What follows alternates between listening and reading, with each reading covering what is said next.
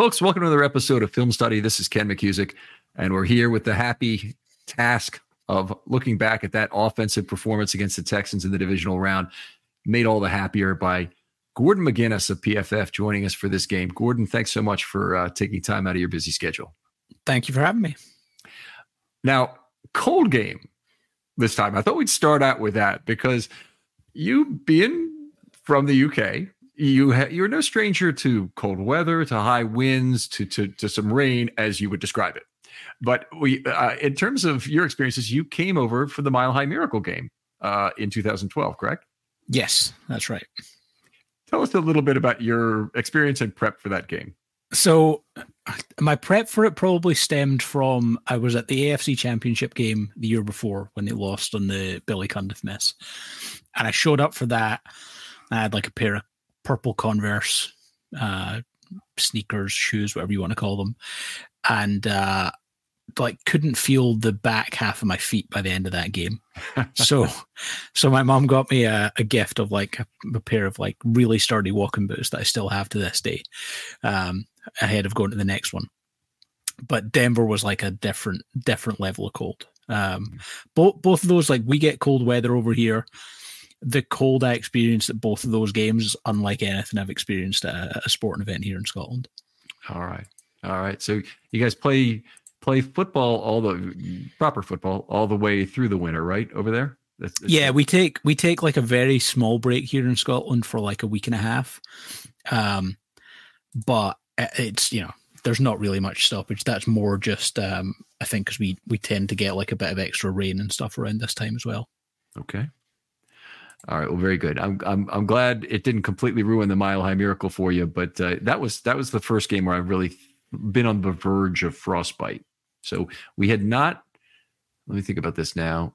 Yes, we had. We had learned the trick about standing on cardboard already, but we hadn't we hadn't moved over to the insulation, which is now what I use. By the way, I we took the squares of insulation. I've had them out there on Twitter the last couple days. So if you if if you're listening to the show, you almost certainly have seen me doing that. I sat down on a piece of insulation for the whole game, no problem. I took with two minutes to go, I I, I pulled it out and Maureen put it back in the bag so we could take it home and use it for the next game. I sat back down on the seat. I'm sitting on a frozen rock. All of a sudden, it's just it's a complete difference in terms of the the feel, and you immediately feel it through you know four layers of of clothing. So anyway, enough of that. We've got a great football team. We're we're currently ruining on it. DVOA uh, has come out today with a weighted DVOA number that puts the Ravens at the very head of the class of their 40 year history in terms of through the divisional round. Uh, the 85 Bears, uh, in terms of of weighted DVOA, may have finished up better because they certainly finished that that uh, postseason uh, well. But uh, how do you do? You have you started to go through the process of ranking this team among the great teams you've ever seen, Gordon? No, like not officially. Like I've kind of done it in my head. I, I had someone ask me at the weekend, like how I compare it to previous Ravens teams, which I always think is funny because I the the defensive uh, team in 2000, I think that obviously historic. Um, but the 2012 team, there's probably three, maybe four teams, Ravens teams, that are more deserving of winning a Super Bowl. And oh, that's, oh, yeah. you know, single elimination in the NFL just um, throws those things out of there. But this, this definitely is the best. If you include um, like how good the offense is, you could make that a pretty strong case that it's the most um, complete team they've ever had. Mm-hmm. Um, and I think you can say that pretty comfortably. So you factor in that the the schematically they're very good on both sides of the ball, especially in defense. And then you add in the fact that you have a now or a soon to be two time MVP playing quarterback. So mm-hmm. um, it just it just makes it a very different proposition from from previous teams Yeah, exciting. Uh, certainly, there's a uh, you know the Ravens are in rarefied air right now. We need to appreciate this two game stretch we're facing. And Gordon, I know you got you got a lot riding on this AFC Championship game, and it's not all money. No, uh, in fact, I uh, in fact I'll get onto the money side afterwards. But yeah, I am I'm going to be I'm going to be in attendance in Las Vegas. Um, last year I got to go for the week. Uh, at PFF, we only got one spot at the game, uh, which I uh, assigned to Sam Monson. This year we got two. Um, and I did a lot more writing this year. So it's me and Sam that are going to be in the stadium. So it means that for the first time I get to go and see the Super Bowl live in person. If the Ravens win this week, uh, I'll get to see them play, which would be great because the first uh, the the game against Tennessee in London this year was the first uh, football game I'd been to since I think the Mile High Miracle. Wow. Um, so to get to to get to two Ravens games in the one season would be very nice. But on the on the money side of things, I am a very strong believer in emotional hedging. So I have wagered on the opposite side of that, so that uh, I will still be incredibly disappointed if the Ravens don't win. I will at least have some sort of softening blow uh, to make my trip to Las Vegas a little bit better. Okay, so you you you're betting on the game only, the Chiefs Yes. To, to beat the Ravens. And so you're taking the three and a half. Boy, I don't like that bet. I really don't like that bet. They, I mean, it's it seemed incredibly low to me considering the the the thing. But you're emotional hedging. You're you're, yes. you're paying. For, it's like not, buying insurance. Exactly, exactly. I just I just want something that makes it not not the worst thing that's happened in my sporting life. Should it happen? well, I, I think a lot of a lot of Baltimore fans are going to feel like it is um, I think the fact that it's Patrick Mahomes and not Tannehill that's knocking him out of the playoffs, or you know the Titans in general with a you know physical team coming in in 2019 and doing it, or that 2006 Colts team, even though that was a Manning team and they went to the Super Bowl and and beat the Bears, right? That they beat the Bears that year, yeah, yeah. And yeah. uh, it, you know those those two losses, they'll always have a place in Ravens history in terms of thinking back about the bad times. But for you, have, has this last game did it exercise a lot of those 2019 demons? Yeah, it definitely did, and it's not. I, I think pretty much everyone watching that game would have had some level of nerves when the punt return happened yep. because it felt a little bit like, and then you know what followed right before the half with the pressure that got to Lamar, a little bit like, okay, here we go. That this is what we've seen before, and I, I also find this not not just from the team perspective, but I feel so emotionally invested in Lamar Jackson because he was the 32nd overall pick and all, all the outside noise and what everyone said about him in his career, most of which is complete nonsense. But I feel almost this like protective sense of just wanting him to have success to shut those people up. And I was talking to a friend before, uh, like in the lead up to the game, and not a Ravens fan, but he said like, I just want to see Lamar go out there and have like a huge game. And I was like, yeah, that's like it's exactly what I want. So that that was a very nice part of it. I think was the the fact to exercise those demons in that sense as well. Now let me let me actually ask you a difficult question on this because as a uh, a PFF you're the head of content at PFF. Now I know that that makes you a little bit separate from the grading people directly in terms of in terms of that. But do you think PFF has has a role that they played in the non-recognition of Lamar's value because whether you're talking to Eric Eager or Timo Riske or whoever you talk to, they'll all tell you they cannot fully recognize Lamar's value within the grading system as it stands now. Yeah, I think so. I, I don't know if we have a role to play in in that, or if it is just it, that's just naturally kind of the way the way people are. But I definitely think the the grading system because it's not a quarterback specific thing, but because a lot of the things like linebacker play, for example, uh, in coverage, it's target based, so it's not. And we do stuff behind the scenes. It's just not built into the grading based on certain um, things that we're not able to do. Uh, like a lot of the the kind of target based nature of that stuff means that the grades are more of a uh, kind of like active grade rather than things that are happening around about. And for 99% of the quarterbacks in the NFL and probably 90% of quarterback snaps in the NFL. Those kind of within the parameters of quarterback play sum everything up perfectly. But there are, for most quarterbacks, a handful of plays that are kind of out with that, where it's the intangibles, it's the, you know, avoiding pressure and, you know, finding that dump off that goes a certain distance. And for, for Lamar, a lot of it is just you can't quantify the impact he has on the defensive scheme. The extra yeah. pressure you have to you have to focus on that. And it's you know we'll talk about Lamar's runner later on. Him and Josh Allen are both really good runners at the quarterback position, but Josh Allen is a very good runner who is tough to tackle. Lamar Jackson is someone who you have to build your defensive scheme around the fact that he can run, which is a very different proposition, I think. Yeah. All right. Well, that's great. It's it is it is something if if you're looking at all of the contributions that PFF has made to the analysis of football, I think the, the biggest contributions are in grading offensive linemen, where honestly the the the the regressive nature of media viewing of offensive line was just based on who won the who went to the Pro Bowl last year. Yes. You know, who who was anyway, all, all of that stuff and all of the seven, eight, nine consecutive all pro seasons that people had at, at various positions, it's not even really there. Linebacker, a lot of the defensive spots, um, you know, just they didn't make a lot of sense. And and today they wouldn't happen because PFF would grade players down for, you know, you'd have more be more understood the week to week variation in play and and certainly the season to season variation in play, particularly due to injuries. Um, and I think that's been a great thing. I think Marshall Yanda will be one of the first guys to go into the Hall of Fame that is truly a PFF um, product of PFF getting him there. So I don't know that he would have done it without it. I think he probably needed constant reminders on a weekly basis from PFF grading that that he belongs there.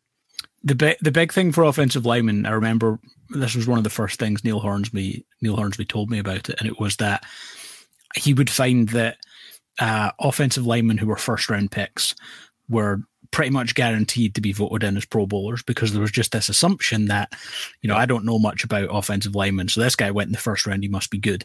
And he even found anecdotal stuff like guys that had longer hair you know, that had like a flowing blonde mane out the back or that had dreadlocks and coming out the back of the helmet, it would make them more noticeable, and those guys would would get voted into um, into the Pro Bowl and things like that more often. So, and I, I think one of one of the things I'm probably most proud of being at PFF on the Marshall Yanda discussion is I love that we can have a discussion about not only he is a Hall of Fame offensive lineman, but we can actually point to a season and say if he'd stuck at right tackle for his entire career, that would have probably still been the case. Yep. Yep. Certainly a remarkable year for him at right tackle uh, that year. And, you know, the fact that PFF was around meant a lot of national media were actually picking up on the fact that he'd had a great year. I, I don't remember who it was who specifically pointed I think it was Peter King. I think Peter yeah, King Peter had King. him. I think Peter King had him as his all pro right tackle or something like yeah. that that year. Well, great, uh, uh, great stuff. Certainly. Let's well, let's talk about the offensive line quickly here, since we're there. Uh, one of the best games I thought they had collectively. I didn't think Simpson had a particularly good game, but other than that, I thought they they played pretty well across the board. And certainly having Stanley and Moses come together with the two games they had here, really great timing. Yeah, I, I, definitely think this was this was the best they'd looked as a unit, um, at least as far as I can remember this season. And Stanley had, I think, his best game of the year so far. So yep. good all around. Yeah, easy, pretty easy call there, I'd say. Um, you know, the other thing that is is talked about a lot in terms of this game is the halftime adjustments, and I, you know, there's certain things I I noticed in terms of the second half and the ball out quickly on those first couple of plays in particular. But there's some there's some stats that really back that up in terms of the first half versus second half differentiation. Um, what do you think was the you know the biggest adjustment maybe on each side of the ball that you saw in the second half? Yeah, the the big thing was how quickly they got out the ball. I looked at this on Sunday morning because it, it felt pretty uh, extreme while watching the game live. But the first half, they averaged 3.9 seconds time to throw, which that includes um, time to scramble and also time to sack. Mm-hmm. And 83.3% of their dropbacks were two and a, 2.6 seconds or higher. Mm-hmm. That number dropped to 36% in the second half, and the average was 2.5.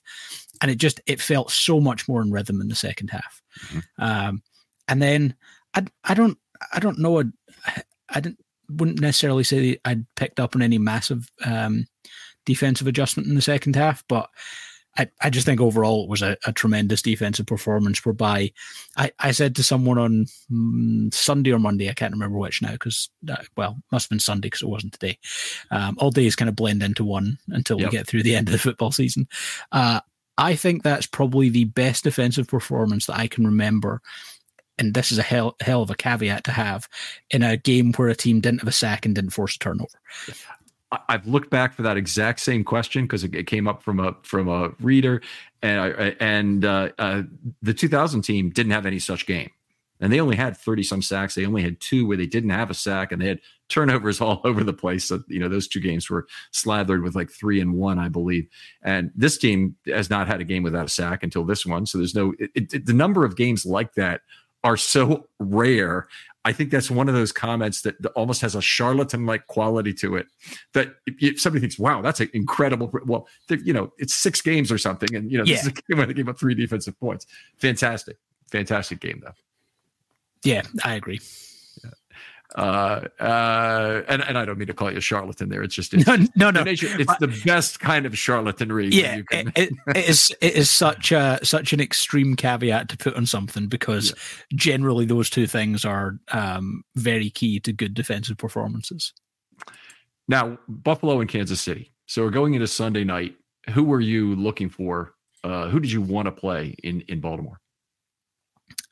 Ever so slightly, the Chiefs and I and I think probably like fifty one percent to forty nine. So uh, I I think it's still going to be an incredibly tough test. But the one thing I thought watching the game, of all the things this defense has faced all year, I don't know that they've faced a quarterback who could give them problems in the running game like Josh Allen could. They also run a lot more uh, gap runs with James Cook and that's where the Ravens defense has struggled a little bit more this year, I think. So the combination of that just made me a little bit wary of, you know, they have they have plays where they're going to be able to cover cover people for a good amount of time. Josh Allen's going to be someone who can break free from pressure and can, you know, scramble up the middle and very tough to bring down. So that that gave the slight edge. I will say, as soon as the game ended, I was immediately nervous because I think Patrick Mahomes has strung together a pair of pretty incredible games um, and is just not making mistakes. So uh, it certainly is by no means uh, an easy proposition. He's through the road game. Uh, now the game is not all about Patrick Mahomes. Um, certainly, if it's about Taylor Swift now, which I'm not very happy about, but it's uh, you know it's it's also um, the offensive line for the Chiefs now, maybe without Joe Thuney. Do you do you have an update on that? No, the the the last I saw was he was going for an MRI, um, which would be huge um, mm-hmm. because he's been one of the best pass blocking guards in football this year. So that would be a pretty big loss for them. Be a three tech nightmare for the Chiefs going either way. Either either way, the Ravens may line it up, but uh, uh, certainly lots of good opportunities to to bomb both those A gaps, both those B gaps. When you, when you don't have good guards, you're in a lot of trouble. You're just in a lot of trouble. Uh, all right. Uh, so we talked a little bit about that. How about the secondary for the Chiefs? Obviously, the secondary for the Bills was one of the reasons to like the Bills in this game. And Rasul Douglas came back and played that game, but Benford was still sat out, and Bernard Harris, the linebacker, is still out. Uh, now, do you know anything about Gay's injury and whether or not he, because he could be a, a significant spy force against Lamar? Yeah, I haven't seen any updates in either of those injuries. Um, I think the Chiefs' defense overall was much healthier, um, mm-hmm. but I think they what, they had two injuries. Was it Mike Edwards as well? I think his was a concussion. I think I um, heard while watching the game. Um, so yeah, so that'll be things to monitor kind of throughout the week. All right. People haven't been coming back from concussions in one week nearly as often this year. No. But I have I have a feeling it's going to be different for the for an AFC Championship but, game playoffs, I think, for as much as the NFL has put a, a, focus on player safety, and I think you know you can be critical of the NFL for a lot. I think you probably have to commend some of the work they've done there. In the playoffs, players are going to push more to want to be playing. Teams are going to push more for them to be playing, and it gets a little bit harder to to make sure those things happen. Mm-hmm. All right. Uh, some other things we need to talk about. The, the Ravens outsnapped Houston 67 to 47 in this game. I, I, I know there have been studies done, and I put that in quote in air quotes that show that it doesn't really matter if you if you outsnap your opponent, your defense doesn't really benefit from it very much. You, you heard that said? It doesn't make any sense. Yeah, it, especially up front, right? Like especially on the on the defensive line, on the interior, whereby if you I, I don't know, maybe it's one of those things that um, it's like a cause and effect thing. Yep. That if you're being outsnapped, you're being run on more. So you're being tired up front because you're being run on more rather than, you know, it doesn't actually make your defense fresher and all those things. But to me, it doesn't really make a ton of sense. It, it, it doesn't make any sense to me at all either. And and one of the one of the things false causality comes up all the time in these kind of things, but there there could be many different counter currents. You've mentioned one possible, uh, you know, one that it could be, but it could be that the, um, you know, the team that's that's uh, uh, losing snap count is also having to throw and and have some. It could be it could be a, a, a lot of things that that could cause this thing to occur, and and uh, you're just losing the losing the point there. Uh, the Ravens' red zone performance in this game, probably one of the biggest things to me. Obviously, the biggest thing zero out of zero in the red zone for the Texans. Gotta love that. I, did I see correctly that the, the Texans didn't cross the Ravens' 25 yard line? I believe that to be correct. Not a snap inside the 25.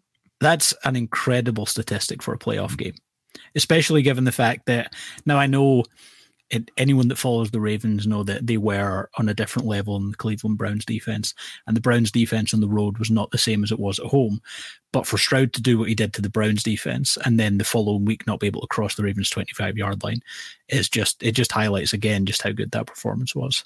Yeah, yeah, that's a that's a really good point. It's really good also to see the Ravens themselves uh, turn their own performance around the red zone. They've been kind of mediocre since the first 12 out of 15 start in the red zone through. I think that was about when they went to went to the game in London and they went one for six. Uh, but they but they had, had, not been you know not been outstanding for most of the season, other than that that the first stretch and now this four to five in this game. It's it's uh, absolutely terrific to see. Obviously, all of it is a lot better than the forty four percent last year, which had a lot of Tyler Huntley in there. To to be fair. But what, what I thought was exceptional in this game was a lot of the run blocking in the red zone was just out of this world. Yeah, the the run blocking and also it was a very Lamar focused um, red zone scheme. Mm-hmm. Three of the touchdowns, the the fake quarterback sweep with the toss to Likely, the two Lamar Jackson runs. It was all very focused on let's let's put the ball in number eight's hand and let him do his thing. Uh, series success rate, another thing that has gone well. We've been talking about this for a lot of the year, but they went 22 out of 28 every time, meaning every time they got a first down, they got a subsequent first down or touchdown 22 of 28 times. That's 78.6%. That would lead the league in most years. So, you know, even though they certainly had their troubles in the first half moving the ball a little bit and and and had to punt on occasion, that overall number is outstanding. And I think one of the things that Houston fans are really talking about today and yesterday is how the Ravens could not be gotten off the field when they were on offense in that second half. Yeah. Yep.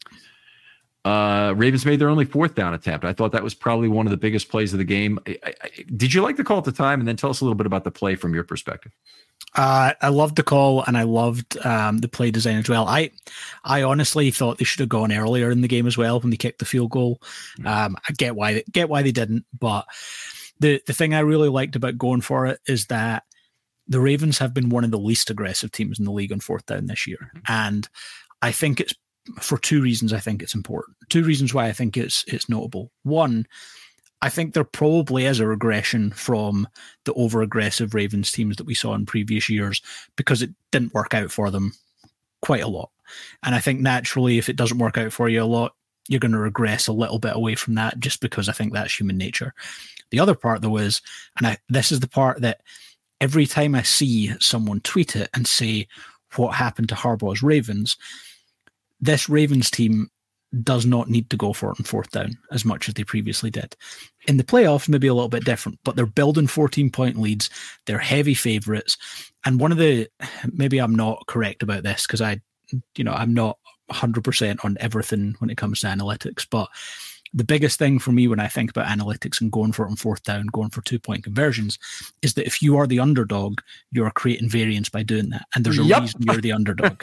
so the Ravens are not the underdog, so you you actually don't want variance. You want to keep this game script going as normal. So if you fail, all of a sudden it's a short field. It's like a turnover. So that's why they're not going for it as much as previous teams. This is a topic very near and dear to my heart and most of the people that fans of this show have been hearing me talk about all year basically that when you're the decidedly better team you want to heap less variance into a few plays and take a gamble on that. I have currently a wharton um, risk professor ben baldwin and and other actuarial friends up my rear end telling me you can't you can't think of it that way because each result is a one or a zero And I'm, I'm thinking it's not the, the individual result, it's the sum of the results. When you know there's four or five, six of these in a game, and they don't necessarily have to come down to decisions on going forward on downing distance. It could be other things about play selection and other things, but you're making a, a host of gambles that are involved in a football game. Um, there is a distribution of those six outcomes, and you don't want one outcome to dominate all the others. And so I'm having a hard time kind of articulating this in mathematical terms, but I'll, I'll, I'll toss the people out there. There's other people who, who know a lot about math and I'm a Howard in the math world because I, I I'm just a, a, plain actuary. You know, it's a it's a trade profession from that perspective in terms of really understanding mathematics. There's a lot of theoretical mathematicians who are way ahead of me. I would love to do one of two things. Either I get a mathematical proof that says that's the way it works, and I'll work my way through it. I'll model. I'll try to understand it, or I give you a counterexample that is robust in nature and hopefully you either then have to rescript the the uh, uh, the nature of this or at least admit that the counterexample that I give isn't really covered by the model. So that's that's where I think the, the, the thing is. But it's it, it, there's two sides of this. One could be rigorous proof, and the other thing could be counterexample. I think it has to be resolved that way. But I, I, right now, I agree with you completely, Gordon, in terms of what you've just said. It makes complete sense to me. Um, and I think we see it in all through our society in things like insurance, in your emotional hedging. That is an example yes. of, of, us not wanting all of that risk heaped into one event. It's it's it permeates our so society. I I I did not place a bet on anyone the Ravens were playing against in the regular season because there was no real value in yeah. you know it, it doesn't really help me massively on the on the flip side of it. But now both playoff games the emotional side of it is devastating if they lose. So I've balanced that against something there. I also think so. The the flip side of this, where and I'm not saying that we are definitely right on this. That's just where my my opinion on it goes.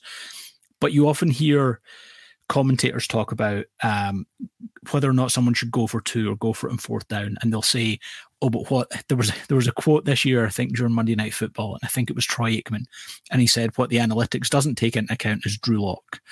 And everyone thought it was hilarious because it was you know this obviously what it means is that you you have a backup quarterback.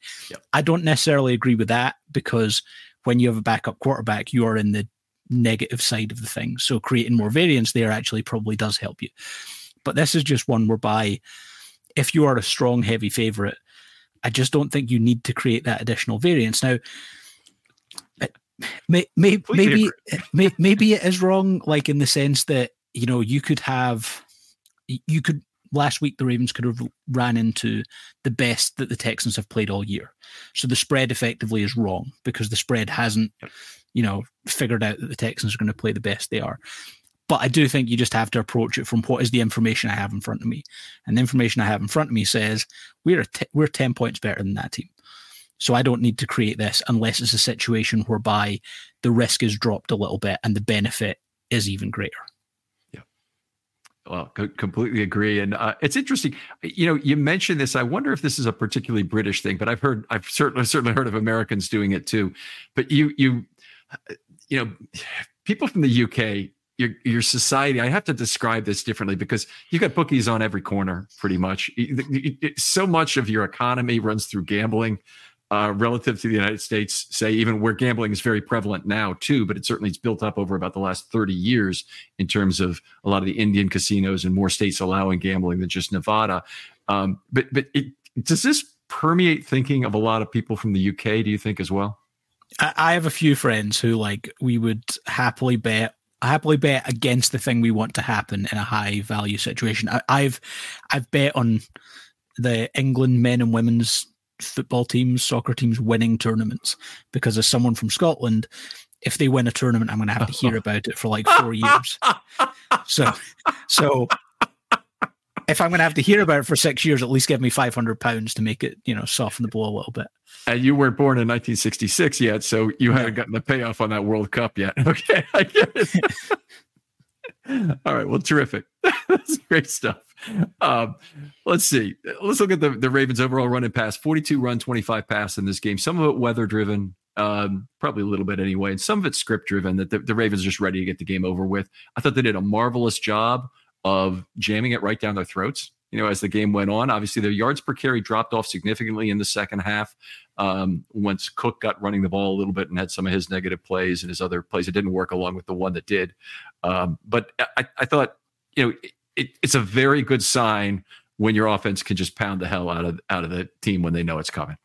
Yeah, I, just that whole the whole game, it felt like they were going to be able to run the ball well, and I think to have a game where you rush for 229 yards but you don't have the 50 yard run in there. It's just, you know, the average might not have been um, where it was in the second half, but you're still churning out enough to get there. And that was what my big concern with the Ravens coming out in the playoffs was without Keaton Mitchell, there isn't the guy that turns, you know, the 30 yard gain into a touchdown. I think a 40 yard run is probably where the Ravens running backs are probably capped at. I think even, you know, and that's from like their own 20 yard line. It probably gets run down a little bit the other side of the field. Uh, but I mean, the difference a lot of the time is to, to not be overly simplistic. It's having Lamar Jackson at quarterback and putting linebackers in a bind, putting opposing defense in a bind, and then having running backs that can barrel forwards. The the idea I, I talked to a friend about this during the game. Being a linebacker in the NFL or being a, a box safety, and you're going up against the Ravens uh, offense, and you have Lamar Jackson who mentally must be just exhausting because you're having to watch him the whole time. And then they hand the ball off to Gus Edwards, who, if Gus Edwards gets two yards from his offensive line, he's getting five yards because he's right. getting the extra three. You get he doesn't need a big run up; he just needs those two yards. So now all of a sudden, as a linebacker, I'm exhausted mentally. I'm getting exhausted physically because they just run straight at me and just barrel me over it's it's not a fun position to play in the NFL these mm-hmm. days when you're in that situation. And you show any weakness, and they'll they'll continue to run the ball at you. Obviously, whether whether it's mental or physical doesn't even matter. Um, and that's something baseball players are often accused of. Sometimes is everybody looks like they don't want the ball hit to them. Well, in baseball, there's a lot more control from the pitcher and whatnot in terms of making that not actually happen, and some from the batter as well, obviously, and and some from where players are positioned relative to the handedness of the of, of the batter, obviously. So all, all of that plays a role. But the uh, in football you can't avoid. I mean, the you know one one thing that defensive coordinators will say is, you know, if you have a weakness out there, they will find that guy, and it's often in coverage. They they mean when they're talking about the linebacker who can't really cover, or the, the or your cornerback who is just way below your other star cornerback. Um, but anyway, it's uh it, it's uh it, it's an interesting point you're making about the linebacker getting mentally and physically exhausted at the same time. It's tough, and yeah, on, on your point there about weakness, I I thought exactly of that the the Lions Bucs game this week, mm-hmm. where um, Hill was playing eighty percent percent the stat, snaps for the Bucs instead of Devin White. And the first time I saw Devin White on the field, and I don't know this was his coverage, but the first time I saw him on the field was a Lions touchdown in the back of the end zone where he was covering the middle of the field. Um, as soon as he was on the field, the Lions were entirely going to uh, roughly just in behind him. Yeah, I, I even wonder some of that comes up at the line of scrimmage, they probably have to probably call that stuff into the huddle because it's the offensive coordinator is going to be in the best position to see that kind of thing, or some sort of quality control coach who's watching the other team's personnel get put on the field. But I, I would think also a quarterback sometimes, you know, if you can, if if Tom Brady wears on his wristband, find twenty on every play, there's no reason why you can't find Devin White's number. Yeah. so, all right.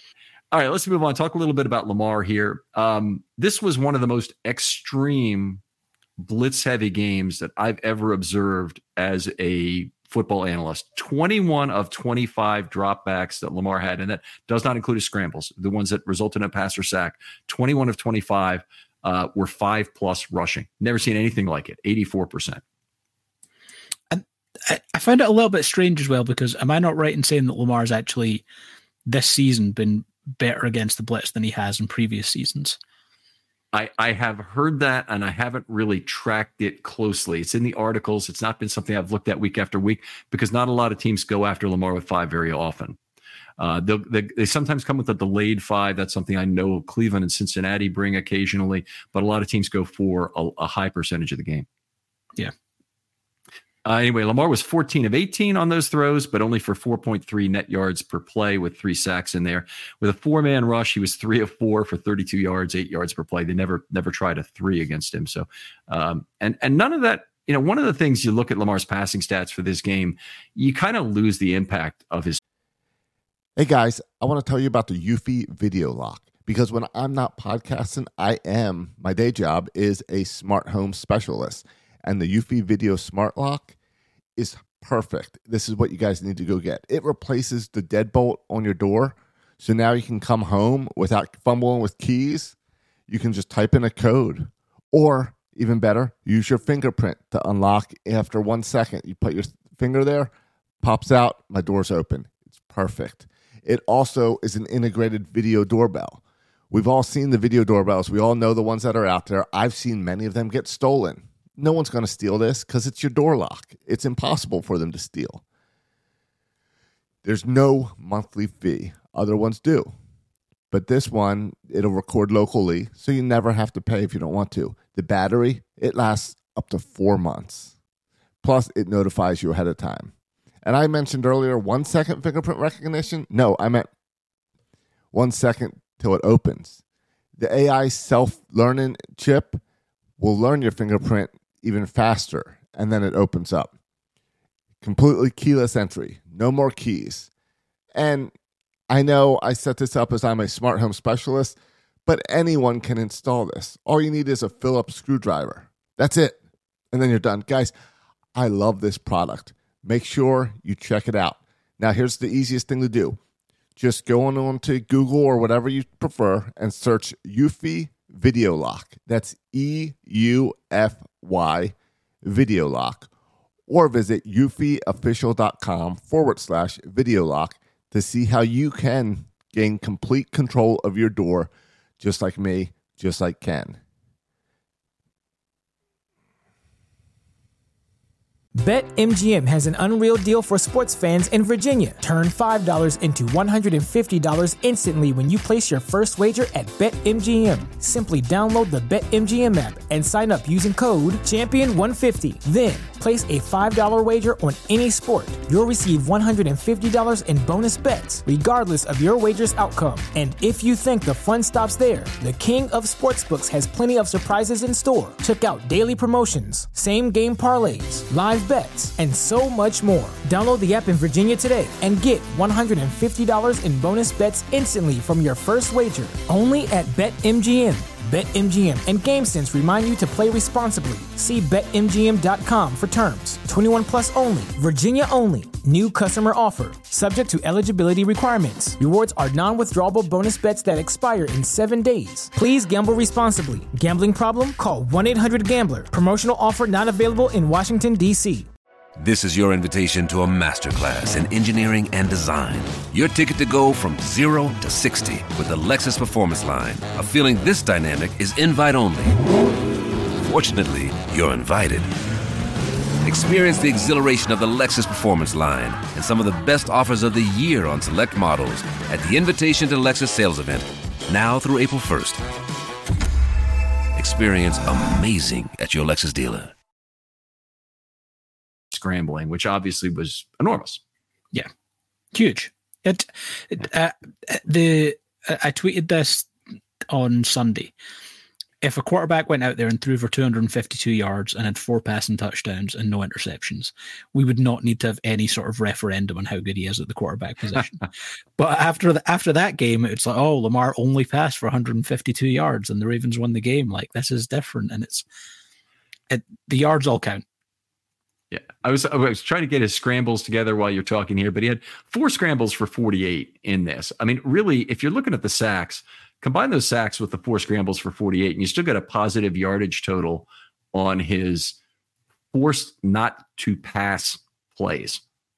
Okay, so you, you, you combine those. That's that's not particularly common. The average is probably right around zero in the NFL. There's a lot of quarterbacks who've been uh, negative for full years. Jackson in 2019 5.1 yards per play when forced not to pass, which just that was beyond absurd, but uh, but it's pretty cool. All right, ATS, BOQ, and pressure. Let's have a little talk about this because this was Lamar did not make the best of his opportunity set in this game, so it would be fairly stated. Eight times he had ample time and space, more than a three second pocket, or had a three second pocket that would have held up for that time. Thirty two percent of the time, that's a good number of ATS opportunities, but with below average results at seven oh yards per play Now, you, you kind of pull this together with what you observed about his first half time to throw, maybe. Yeah, the just even anecdotally as I was watching the game, the whole first half it felt like in my head I was saying, "Get the ball out, get the ball out, get." The...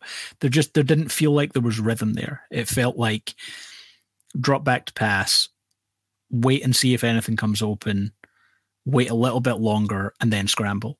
Whereas as the game went on, it was drop back to pass. Is anyone open? No, move or drop back to pass. Is anyone open? Yes, ball out. The whole thing just had so much more rhythm. The game really reminded me a lot of the Miami game from a couple of years ago. I guess it was 21 on the Thursday night, that miserable freaking 40 cover zero yeah. looks that they threw at him. Um, it, it basically was a, we're going to keep doing this until you prove you can beat it. And it took that halftime adjustment. And I'll, I'll go through this real quick. In the first half, they rushed five, and I'm gonna I, I could include the threes in there. The, the, the number wouldn't be much different, but they, they rushed five six times in the first half. Lamar had one net yard on those plays, two sacks for a total of 16, one out of four for 17 yards in, in terms of passing. The second half, he was five of five for 63 yards with uh, uh, with a five plus man rush. So they did figure it out at halftime, and I think you, we've seen videos of Monken today approaching a, a, a somebody in the crowd and saying, "I'm glad we played for 60 minutes instead of 30." uh, let's move on. Ball out quick. Uh, eight times of those, also, also obviously 32%, 7.4 yards per play on those. That was a lot of what happened that was really good in the second half. Was was ball out quick. He had a couple in the first half as well, but um, primarily, uh, that was what was uh, what, what, was truly exceptional. And uh, 7.4 yards per play on BOQ is good. I'd say six yards is about average for a ATS. I'd want around nine yards per play would be a, a, typical, and for a pressure, three to three and a half is maybe normal. And the Ravens defense has done even better than that in terms of uh, holding other teams down with pressure this year. But uh, uh, with the ball out quickly, anything specifically about what the Ravens did you like to talk about? I, I don't know necessarily just about this game, but anytime I think about them getting the ball out quickly, I kind of immediately think about uh, Kurt Warner's criticisms, and, and I think Kurt Warner has has had very fair analysis of the Ravens' offense throughout the year, whereby he's been critical at points, but he's also praised the scheme. He's pretty much um, throughout the year praised Lamar for what he's done. But one of the things he was most critical of at, at various points throughout the year was uh, like receivers not being open quickly. Like and schematically, it's guys, you know, they're mm-hmm. pushing guys further down. There's no quick routes to get anyone open. Um, and when you saw a lot of the the replays in the first half, that's what I think the issue was. The receivers were not there and they weren't open. So it felt like in the second half they were getting receivers open quicker. They were, I think he actually had a higher average depth of target in the second half, but it felt like there was a lot more um, quick short passes to try and get things open there. So that's what it felt like to me. Yeah, depth of target for the game was a pretty good relationship. 6.9 average depth of target. Sorry, sorry, 6.9 completed yards and 7.6 um, average depth of target. He didn't throw a lot of long balls in this game. Most of most of the stuff that he was successful is with between 10 and 20 yards, um, and, and, and some of the shorter stuff as well. But it's it. Uh, you know, I think I think that bears to your bears out your point pretty well. And the completion percentage over expectation coming in at six point one percent it was the second best of the divisional round. It was something that that um, I would have necessarily thought was true being at the game and emotionally reacting to, to the passes individually. I would have thought it was probably not that good. Yeah. Yeah, I think that's fair. Yeah. Uh, what else we got to say? 1.1 yards per play with pressure. 10 times they pressured him. That is a lot, 40%. Um, and it, it's not a good um, result either at 1.1. A three or three and a half is normal, I would say, certainly for Jackson. The Ravens defense, by the way, I promise you that number 2.3 yards per play they've allowed this year when they've pressured opponents. And that includes a ton of sack yards, obviously, in there, but yeah, still yeah. exceptionally good. Um, let's see. I think we talked about time to throw enough. We don't need to go back there. I, I guess maybe let's talk about the blitz was successful, obviously, this year. Kansas City's had a great pass rush this year. What do you expect from them in terms of the blitz next week?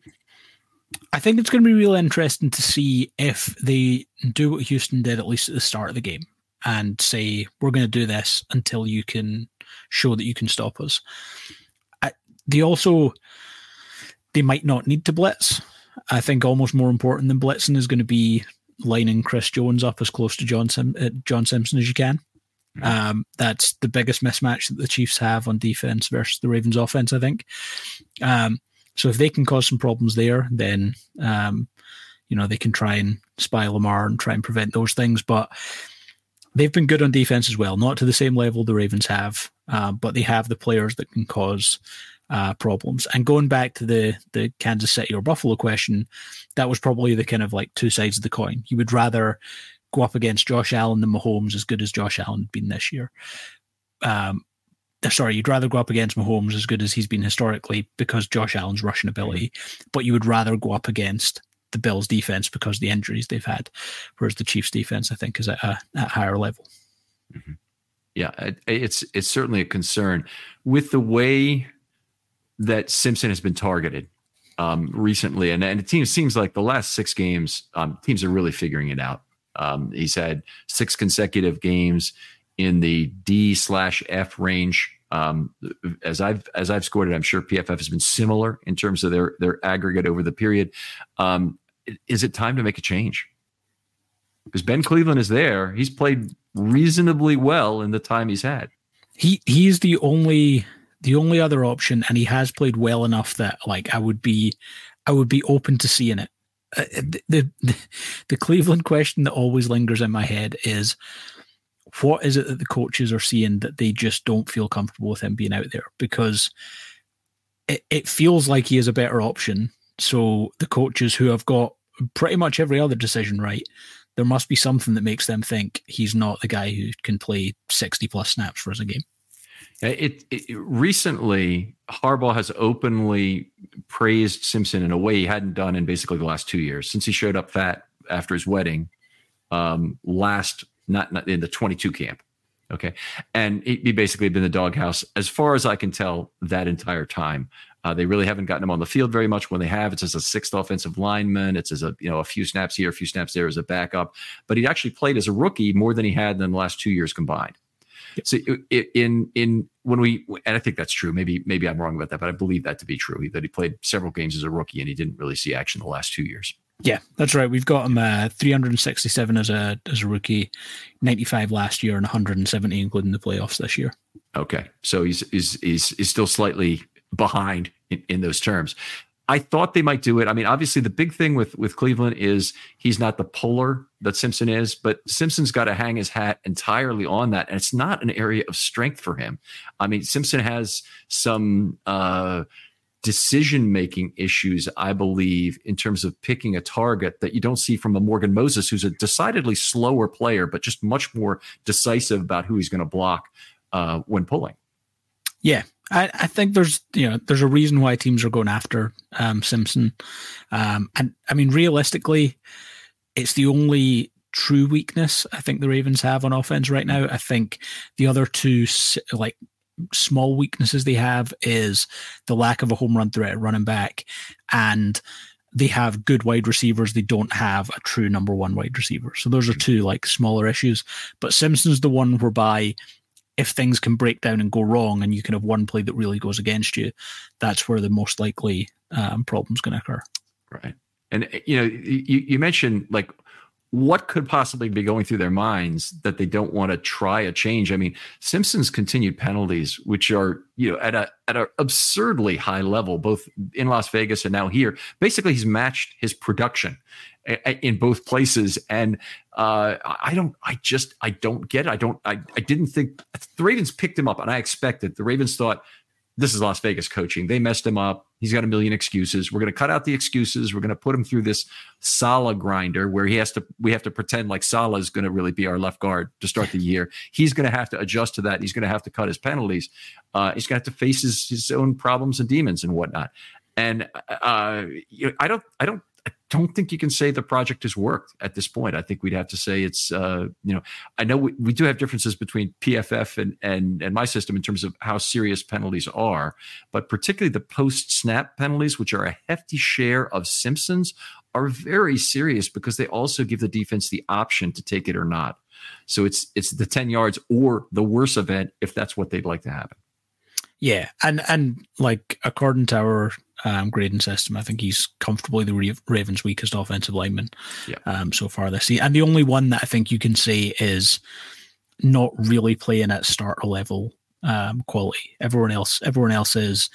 To be fair, everyone else is probably above just starter level quality, but he is the guy who is kind of below that replacement level, which makes it just feels very unlikely they're going to make a change this late in the year. But there are two, three times a game, maybe even more, that I think everyone probably finds himself asking that question. Yeah, it just some of the circumstances seem very similar to 2012 when they did make the big three position switcheroo right before the playoffs, and I, am just I'm shocked. I'm I, am I'm I'm, I'm shocked. That's not correct word. I'm some I'm mildly surprised they have not made a change, even though you know offensive line in general, PFF rates them as one of the higher graded offensive lines across the league. Right when you do your rankings articles and whatnot. Yeah, I think they were. I think at the end of the regular season they were fifth. Okay. Right, I, I, will. I will say. I think most people when they see that think, "Well, that feels high," because I don't feel the hmm. Ravens' offensive line has been good this year. At the risk of upsetting um, offensive line experts, offensive line play in the NFL as a as a team unit whole this year feels like it's taken a, a, pretty comfortable step back. You still have key players being really, really good, but there aren't many really good offensive lines. So the Ravens having, you know, four guys who are good enough and then one guy who's not, all of a sudden actually is one of the best lines in football in the in the landscape. Yeah, I, I I I agree with that statement. Generally speaking, I mean, I'm I'm a little more down on Ronnie Stanley than other people because he's had a lot of penalties this year, and obviously he's not been Ronnie Stanley. Um, but I think right now, you know, given where he was, I'm very happy with with with going into going into this next game with Kansas City with him. But the other thing I'd say is that almost every other team in the league is working with a patchwork offensive line at this point. They've got they've got injuries, you know, at one or two spots a lot of the time. Some some teams are down three linemen, and they're really playing backups now this year. I mean, just played a, a Texans team that had Juice Scruggs at left guard. Uh, that that could not have been by choice. No, they they liked Scruggs enough to take him what in the second round, um, but he was someone who we had as a guy coming in the league who was pretty raw. So, um, not a guy that I think you desperately want to be playing a lot of snaps early on. All right, good stuff. We'll get back to some more offensive line talk in the second half. Uh, let's talk a little bit other scheme issues. Uh, the Ravens' backfield snaps uh, uh shifted a little bit. Hill now up to 39 snaps. Obviously, wanted to use him some as a pass blocker in this game, but also as a runner. Uh, Gus down to 23 snaps. I haven't heard anything since the game about the potential for him to be injured, but he kind of looked like he's holding his arm funny when he went off the field. There, there was one point early on in the game where it did look like he he was injured early on. Um, so it's definitely gonna be something to keep an eye on um, there. I, I, think this was actually late. Maybe I'm wrong. I didn't. I don't remember him returning after his arm dangling off funny. The Ravens sidelines on the other side of the field from us, and you know he walked off right down the 40 yard line or so. So the Ravens were on the on the on their own side of the field at the time this is this is happening, and he definitely looked like he was his arm was hanging. Now that could be a stinger, it could be you know just got a bruise or whatever, but I, hopefully there's no serious injury there because the Ravens really don't have anybody to replace him at this point. Yeah, I, am just having a quick look just now. Yeah, so his last snap was 11:47. I thought he looked a little bit dinged up before then, but maybe I'm completely misremembering. Um, but yeah, his last snap was uh, 11:47 left in the fourth. Okay. Uh, we saw Cook for nine snaps. Of course, everybody's real happy that he got his big first run on the board, and and uh, um, yeah, I kind of see him as a as a more or less or a 1.1 for one or a 1.2 for one replacement of Gordon, who had a different set of problems and obviously fumbled the football and uh, lost favor. Yeah, and I think it's obviously a signing because he was a high profile player that got a lot of attention.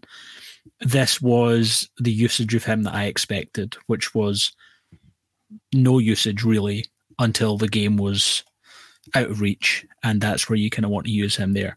Now, another week under his belt, maybe he does see a little bit more. Maybe if there is any kind of um, issue with Gus Edwards in terms of injury. But this, for as much fanfare as it got, has always felt like a guy that, you know, realistically, unless something goes wrong, isn't seeing five touches in the game unless you have the game wrapped up in the fourth quarter. You've got you've probably got his snaps in front of you right now, but what I recall is he came in once for a pony backfield in the first half, and he might have been in for one other play, but he was in for once for pony backfield where he was the lead back on a fake run right that went then left to Hill as the yep. tailback. That's what you guys have. That's where it was. Eleven oh five in the second quarter. He lines up as like um, offset fullback, fakes getting the ball, the ball goes to Hill, and he then is not back on the field until uh, 9.39 in the fourth. Um,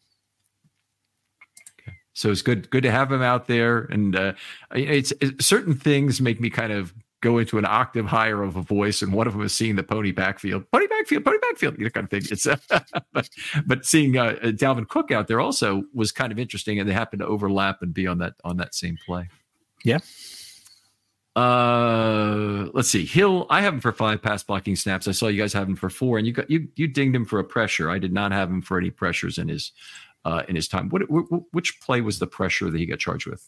The pressure was on.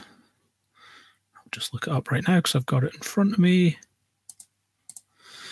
Uh 25 seconds left in the first half, so that'll be one of those sacks. the last, yeah, it's one of the sacks, uh, and it's just a pressure he's been charged with.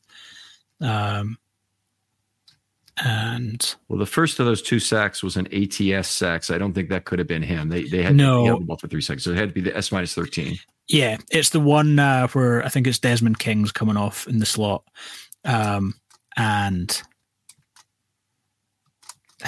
it's it's kind of one of those ones that when I look at it, it's kind of like right on the borderline because if Lamar doesn't isn't forced to drift back, then he might actually be fine. Um, so that's where that's come in. But in general, a pretty clean game overall. All right. All right, fair enough. I know it doesn't add to being a good grade, grade, but he's been a terrific pass blocker. I've I've thought for the Ravens this year, in particular down the stretch since uh, he's been playing more with Mitchell uh, gone. Yeah, I'm not. Uh, I, am obviously not happy that um, Mitchell got hurt, but I, I, do like the fact that Hill's being appreciated for the fact that he's just a good, solid player.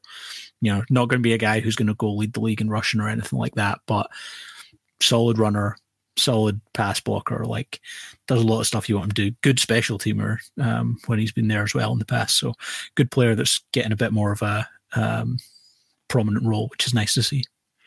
I, I I'm loving it. And you know, the Ravens came into the season with four real speed players on this team: Flowers, Duvernay, Mitchell, and Hill.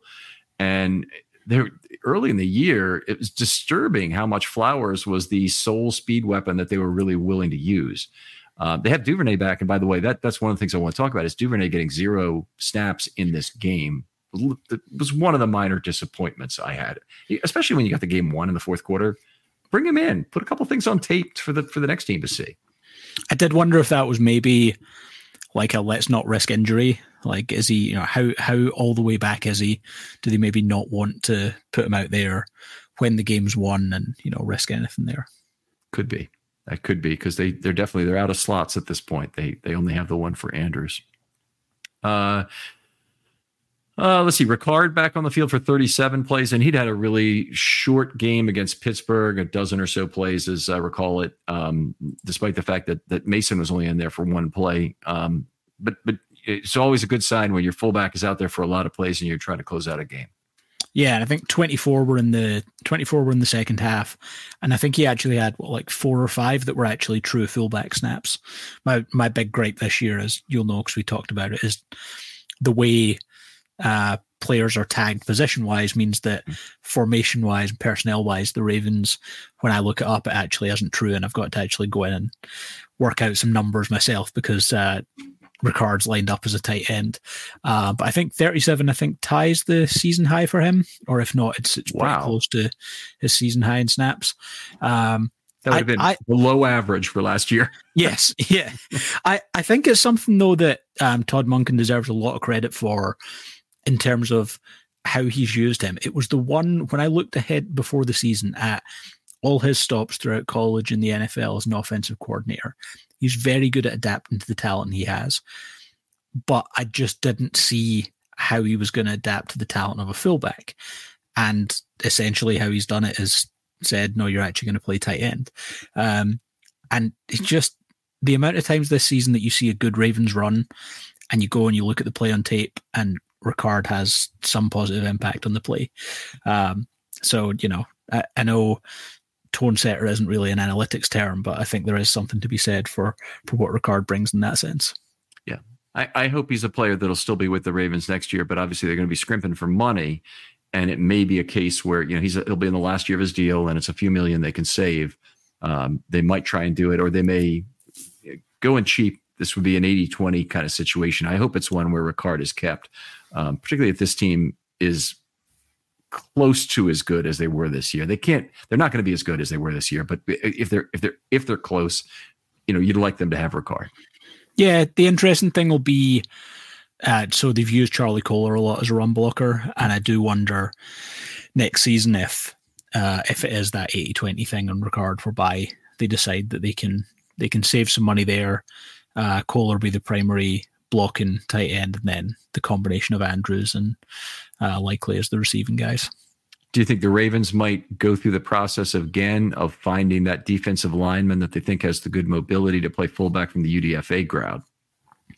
It would be interesting to see if they did because I don't know that it's something that you necessarily need in a Todd Monken offense, but it worked out well for them and they've you know they've looked at similar things in the past so they i think they've been a team that's been willing to like move players around and um, you know, not not be tied to where a player played in college. I mean, there was whether or not it was anything serious. There was talk of Ricard being a um, interior offensive lineman at one point in the yep. preseason. So, yep. um, I think that probably speaks to how highly he's regarded by the team. That that was a that was a very interesting few days there. It wasn't. It really didn't last long. And, you kind of knew they weren't ever really serious about it, but but it was uh, it was interesting to have that happen. Yeah. Uh, and we never got we never got a live fire on that. We never saw him play in a preseason game, for example. It was only at camp that they were they were looking at that. Yep. Uh, talking about the receivers for a little bit now. Snaps were divided. Uh, Flowers, uh, 56 snaps. Bateman, 44. Agholor, 32. A little bit surprising to some people that Beckham only played 20 snaps. Is an indicator of health? Where, where do you toss that? I was surprised as well because it was one the two things that I felt most confident in heading into the playoffs where one, Lamar's going to run the ball more because there's better payoff and less risk in running in the playoffs effectively. Whereas I think that, you know, partly during the season, you don't want him to get hurt. Feel like maybe the training wheels come off and you let him run because you're less scared about it. And the other was that I thought Beckham would be heavily featured and they targeted him early on. And I was like, here we go. This is going to be a big Odell Beckham game. But then in the second half, it, it, felt like they went heavier in the second half, and that's where I think he just, yeah, he wasn't the fit there um, in that sense. But I, I still think if they if they do go on win these next two games, it just feels like at some point there's still one one Odell Beckham game left. Okay, in the, of the next two, that'd be yes, cool. yeah, yeah. Uh, we, would love to see it, and uh, and and certainly uh, you, you, get to the Super Bowl any way you can. But I, I'm I, I, you know, I am in the middle on, on Odell Beckham, and I know people. A lot of people think I'm a Beckham hater, and I, I hated the signing at the price. Okay, and I hate you know. There's another component I really hate. I hate all the ridiculous over people who had you know Odell getting a thousand yards, twelve hundred yards, fourteen hundred yards. I mean, just it's it's so difficult to hear, you know, the, the, the, that kind of stuff. But on the other hand, Odell Beckham has done some nice things for this team. And he's been an anti-hero. He's drawn a bunch of penalties. He probably has some things that that um, have been good in terms of teaching players. Although I'm really not privy to that, and I think it's easy to overstate how much players do for other players without hearing it from another player who's being taught directly. Uh, do, do, do you agree with that statement by the way? Do you think that there's there's some of that that any veteran player is given credit for being a useful guy in the clubhouse to go to? Yeah especially especially when they are signed. It feels like the default thing for like oh this guy is going to be good for the young players at this position and maybe it is i'm just you know i just never i just never see it i do i, I don't know if this is I don't know if this is accurate or not, but like it feels like Odell. Where I, and, and again, I'm like you. The the the price at the time of signing was not something I was a massive fan of, but it it does feel like he does have his finger on the pulse in terms of like the mentality and the vibes around this team. Like it feels like like at the end of the game when Lamar's being interviewed and Odell comes up and he's hyping him up, like a lot of the stuff that um has uh, haunted his career in terms of opinion is this kind of diva mentality. He is not a featured receiver in Baltimore. He is, you know, going through games where he gets a couple of targets, if that, and is still very happy to be around and is still hyping other people up. So that that's the thing that I think can sometimes go um, unnoticed when rather than it being frustrated that you're not receiving enough of the ball, he's actually doing his bit to to keep hyping everyone up. That's that's definitely positive. We saw a lot of that from Mark Ingram, who was getting the ball plenty in 2019 and and was a terrific uh, offensive leader. I, am sure you've seen this, but do you remember the old Joe Flacco and Ray Rice trying to make Joe Flacco a leader cartoon? It was like Sports Friends or something it was called. Uh, no, I don't think I did see that. if that. you have never seen that, oh man, you need to go out on, on YouTube and watch that. Uh, I, would almost like to watch you watch it right now, but we're not gonna we're not gonna take five minutes to do it. It's absolutely hilarious. It's it's Joe uh, sorry Ray Rice comes to Joe Flacco and tries to get Joe Flacco to be the leader of the Ravens and and and the guy who's playing Joe Flacco is absolutely hilarious doing it. And, Joe Flacco's first response to it, "Hey, that sounds like a great idea. We do need a leader. Let's get Anquan Boldin." it's it's really good. It's from that era. If if there's anybody else who's too young to remember that, because it has been about ten years now, uh, it's called Sports Friends. And look for Sports Friends Joe Flacco Ray Rice on YouTube. One of the funniest things you'll ever watch. I'll look it up once we get yeah. done. Uh, Isaiah Likely uh, on an amazing run right now, 11 and a half yards per target over these seven games. I, I, I, keep having to frame that up for people because no Ravens receivers ever had 11 and a half yards per target over 31 target regular season. Or, or over a 25 target regular season, over a 20 target regular season. Um, the, the highest ever was Andrews at 11.04 in his rookie year. Um, this, it is a remarkable run that he's on right now just a really, really good receiver. Um, like I, I, I don't know if this is a hot take at all, but it does feel like when Mark Andrews is healthy, the Ravens probably have two of the top ten receiving tight ends in the NFL. Um, and it, it, one of my biggest frustrations of the year is that we didn't see the two of them together enough. And it wouldn't really wouldn't surprise me if that winds up being um, the off-season plan. If if Todd Monken doesn't wind up with a head coaching job, which I don't think he will. I think he'll mm-hmm. still be here next year. Wouldn't really surprise me to see him build more of a uh, two tight end offense next year. Yeah, yeah, it, it, would not surprise me either. And they really they need to make room for him regardless. If uh, let's say we're not we're not going to see a large change in scheme these next two weeks, which means we see some inline play from tight ends, probably from Ricard primarily, and we see Andrews and Likely back on the field. What do you think is the the the way that the Ravens will utilize both of them. I, I tried to almost war game this out earlier, and I think what happens is I think you see uh, Charlie Kolar's usage drop down, possibly to the point of non-existent, possibly not even being active. Uh, Ricard takes the run block and snaps there, and Likely stays in the role he's in now. And Mark Andrews takes the Charlie Kolar receiving snaps. And that's not that's not in the sense of like I think Isaiah Likely's a better player than Mark Andrews. He's coming back off a, a very serious injury that I think realistically no one really expected him to be back this season. So I think you probably want him at least in that first game back if he is back this week in like a limited role whereby you know it's it's a handful of snaps. So he replaces Charlie Kolar as a receiver. Ricard does as a fullback, and Likely just sticks with the role he's in because if it's not broke, don't try and fix it. You have two weeks off after this next game to try and get Andrews a little more healthy. Um, and and hopefully he can take even a even a slightly larger role. But I, I'm with you. I think a pitch count role, a rotational role, could work. I think even you might even.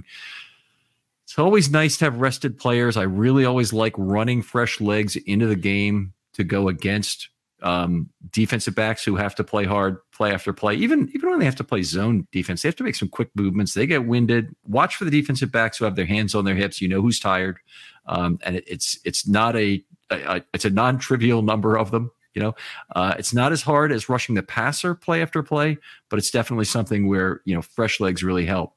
A few years ago, um, Houston beat SMU coming back from the death penalty in college football, 95 to 21. Don't know if you know some of the history of this. It's, it goes, this game goes probably back to about 1990 now. But Andre Ware, I always say Demarcus Ware, but Demarcus Ware is the pass rusher. Andre Ware, I believe, was mm-hmm. the quarterback for Houston at the time. Houston topped a thousand yards in the game. And uh, um, uh, they kept the entire game, they kept running on fresh receivers every play against an injured group of SMU backs who are all freshmen and sophomores because they're coming back the year after a death penalty. And uh, very unappreciated situation, but but it makes you think. You know, eh, eh, you could it really work to, to be running fresh receivers on play after play? Yeah. And the other, the only other thing I'll say about Isaiah Likely is he gets a lot of credit for uh, his athleticism, things like that.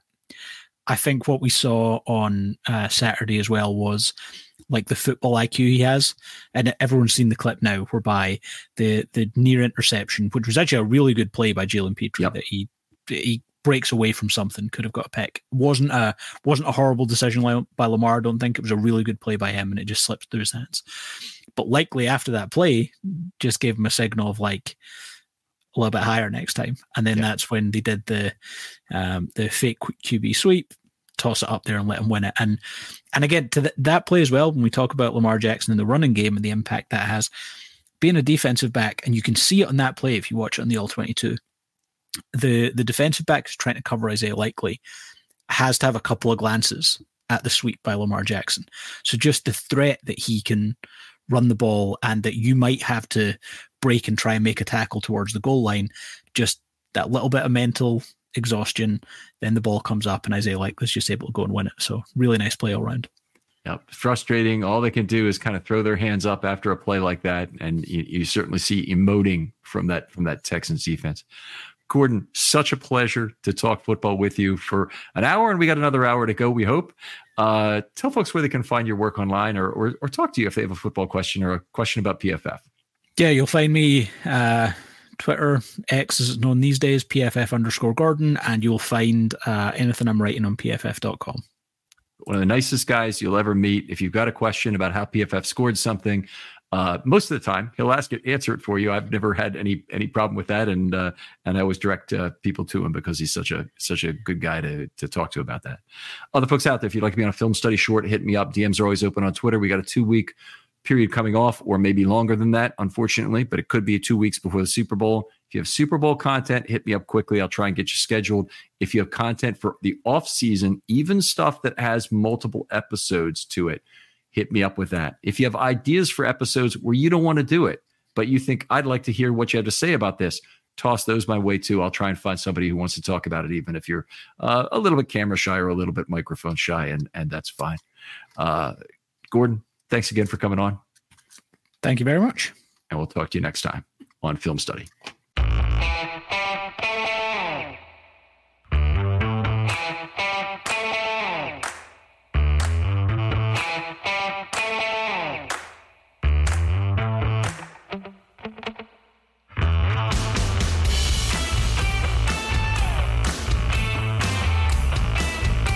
brain fog, insomnia, moodiness, weight gain. Maybe you think they're just part of getting older, but MIDI Health understands that for women over 40, they can all connect to menopause. It's at the root of dozens of symptoms we experience, not just hot flashes. MIDI clinicians are menopause experts offering safe, effective, FDA approved solutions covered by insurance. 91% of MIDI patients get relief from symptoms within just two months. Book your virtual visit today at joinmidi.com.